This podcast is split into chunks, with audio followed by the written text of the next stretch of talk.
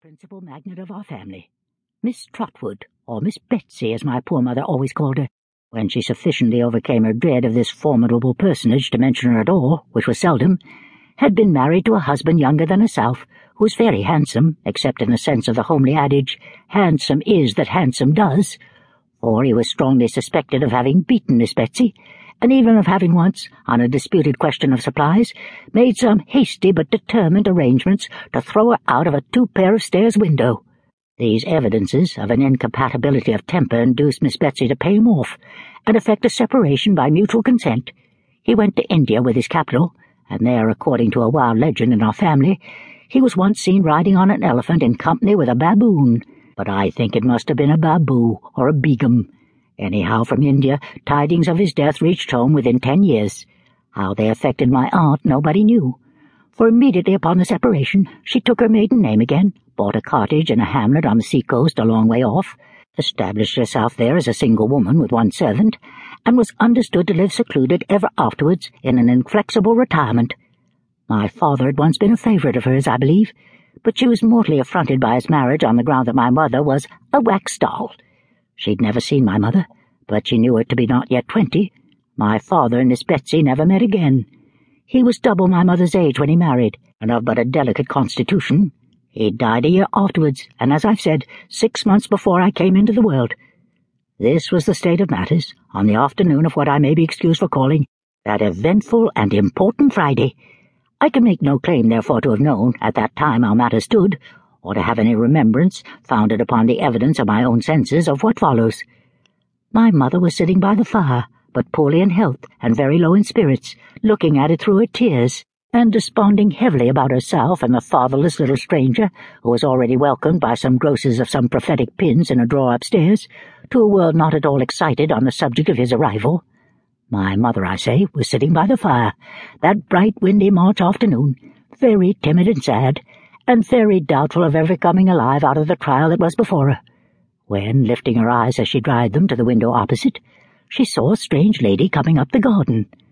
My mother had a sure foreboding at the second glance that it was Miss Betsy.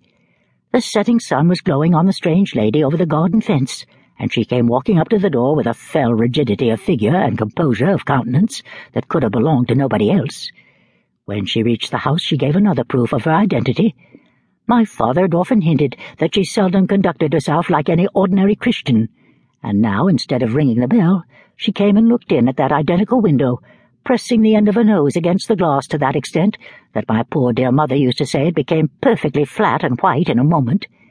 She gave my mother such a turn that I've always been convinced I'm indebted to Miss Betsy for having been born on a Friday. My mother had left her chair in her agitation and gone behind it in the corner. Miss Betsy, looking round the room slowly and inquiringly, began on the other side, and carried her eyes on like a Saracen's head in a Dutch clock until they reached my mother.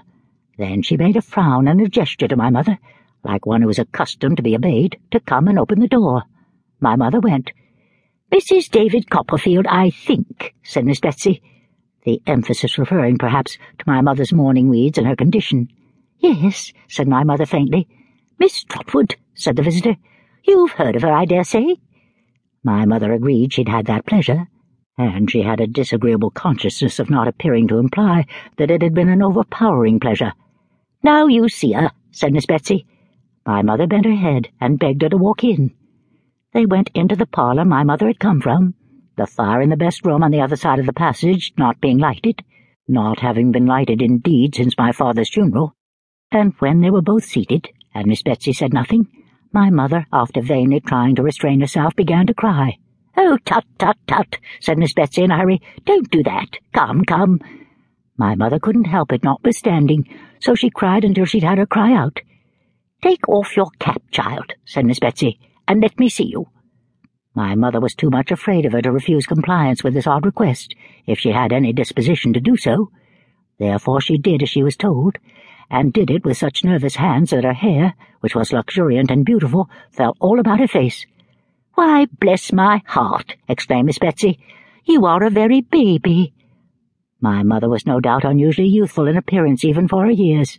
She hung her head, as if it were her fault, poor thing, and said, sobbing, that indeed she was afraid she was but a childish widow, and would be but a childish mother if she lived.